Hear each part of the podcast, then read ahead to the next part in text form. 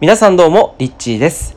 はい、えー今日はですね、前澤友作さんがなぜ、えーお金を配っているのか、えーということについてお話をしていきたいなというふうに思います。えーで、まあ、この、今回、その、まあ、前澤友作さんっていうね、名前皆さんも聞いたことあると思うんですよね。ZOZO タウンの社長ですけれども、まあ、今は、えー、ZOZO をね、やっておらず、まあ、自分でね、こう、いろんなことを活動されて、えーいて、まあ、その中の活動としてね、すごく話題になっているのが、お年玉企画だったりとか、まあ、お金配りおじさんっていう名前で、お金をね、えー、1日にね、10万円配っているそうなんですよね。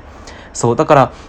まあ、その活動を通していろんな人にね結構話題となっていて、えーまあ例えばツイッターで今本当に日本一のねフォロワー数っていうふうに言われて1000万を超えたんですね。でもともとは、えー松本人志さんお笑い芸人の松本人志さんがランキングで1位だったんですけど、まあ、この前前田優作さんが、えー1位になったということなんですよね。でここら辺について、えーまあその前澤友作さんがそのお金を配ったことでねツイッターが1位になったことでなんていうんだろうこうフォロワー数をお金で買ったっていうような見方っていうのは結構あるんじゃないのかなっていうふうに思うんですけど、まあ、でもそこってやっぱり表面的なイメージだったり印象でジャッジしてしまう部分だと思うんですね。で今回はその印象とかねその見た目とかのイメージ、えー多くの人が思っている部分ではなくて前澤友作さんがなぜそういうことをしているのかって本質的な部分についてねちょっと、まあ、僕自身がちょっと感じたことであすごいなっていうこうちょっと関心があったので、えー今日は音声にして皆さんにもその、えー気づきをですねちょっと分か分かち合いができたらなと思います。でまあそのそもそもそのお金を配る理由として前田さんがその自分の YouTube チャンネルとかでもね、えー話していたんですけれどもまあこれ本当にズバリ一言で言ってしまうのであれば、えーマーケティングなんですよねマーケティング。でじゃあお金を配るっていうとねやっぱりこう目立ちたがり屋とかってイメージがどうしても先入観としてやっぱ入ってきてしまいますよね、まあ、でもその前澤さんがなぜお金を配るのかっていうそこにはですねすごくまあちゃんとした理由が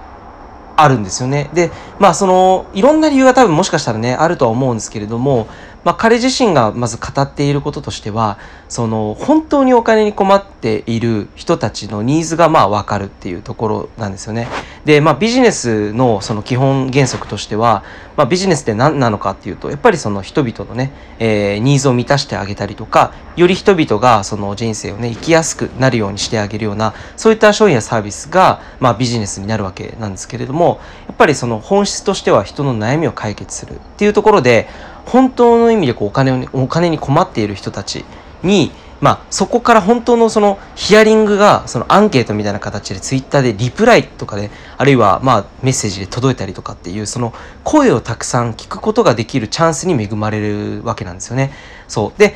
まあ、それがまず一つ目のまずメリットででこの話の続きっていうのはどこにそういうふうにじゃあえ、つながっていくのかっていうと前澤さんが例えば新しく作ったサービスでその教育のね、え子どもたちの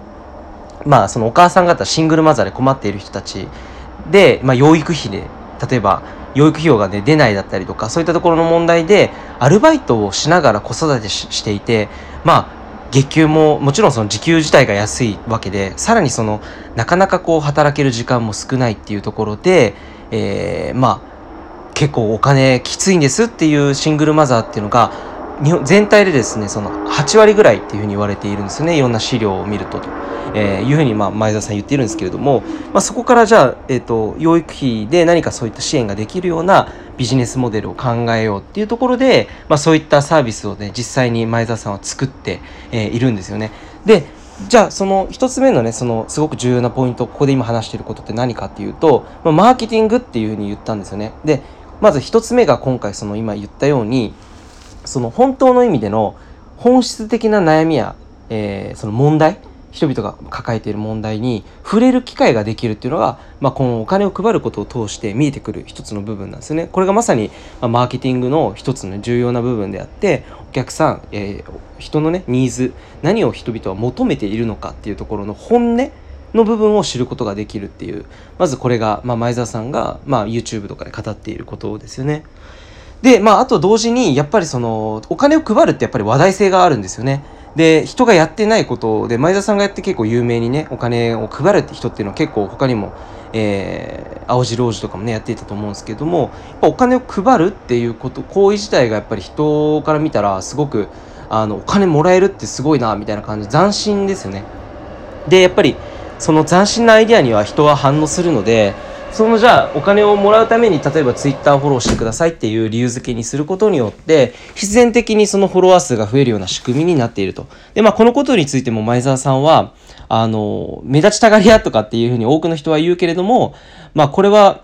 えー、まあ実際に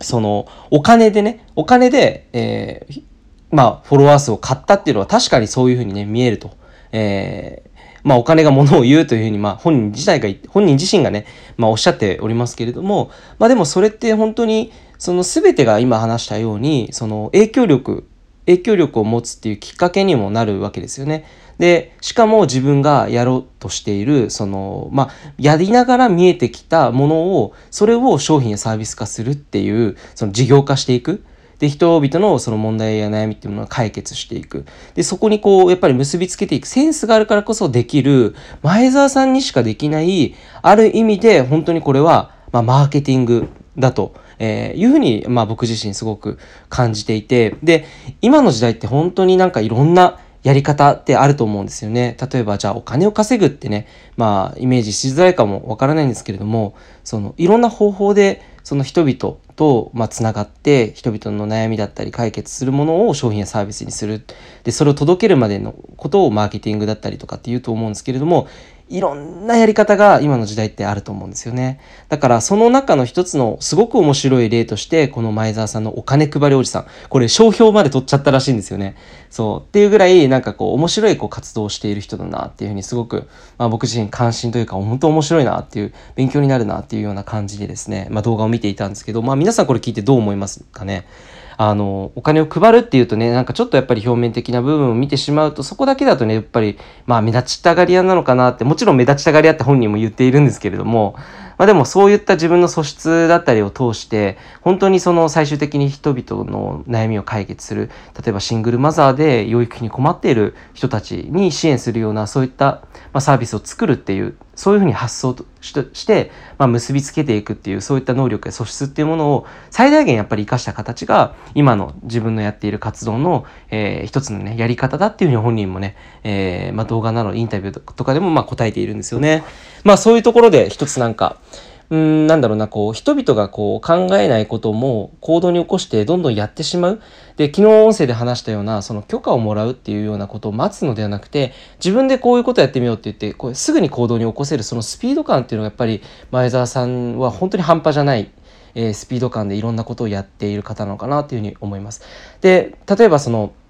会社のね、社長として上場企業、えー、上場した ZOZO タウンも、その、本人がまだやっぱり在籍していた時っていうのは、やっぱりその、ね、会社、自分が前に立っていろんなことを、あの、あだこで言ってしまうと、会社に迷惑をかけてしまうかもしれないけど、今はもう一人でこういろんなことをやって、発信して、前に出てやっていると。でも、その方が最終的にいろんなコスパもすごく割安だっていうふうに本人おっしゃっていて、あそれもなんか今の時代特有の、えー、そういうねやり方なのかなっていうふうに思うとすごくあの誰もやっていないのでねすごくその前澤さんの動きを見ることだけでも勉強になるなというふうにね、えー、思います、えー、ということでね、え皆さんはね前澤さんの名前は聞いたことあるけど、イメージだけがね、優先して、ちょっとこうね、悪いイメージを持たれている方とかもね、少なくないと思いますし、僕自身も最初、なんとなくのそういうイメージでね、やっぱりそういった人を見てしまうっていうところもあるので、まあでも本当に実際に話を聞いてみたりすると、いろんなやっぱりその、本人なりの理由が何かしらやっぱあるわけで、なのでそういう本当の本質的な部分を見ていくことで、あの、いろんなチャンス、可能性っていう視点もね、広がってくるのかなっていうふうに思います。ということで、リッチーでした。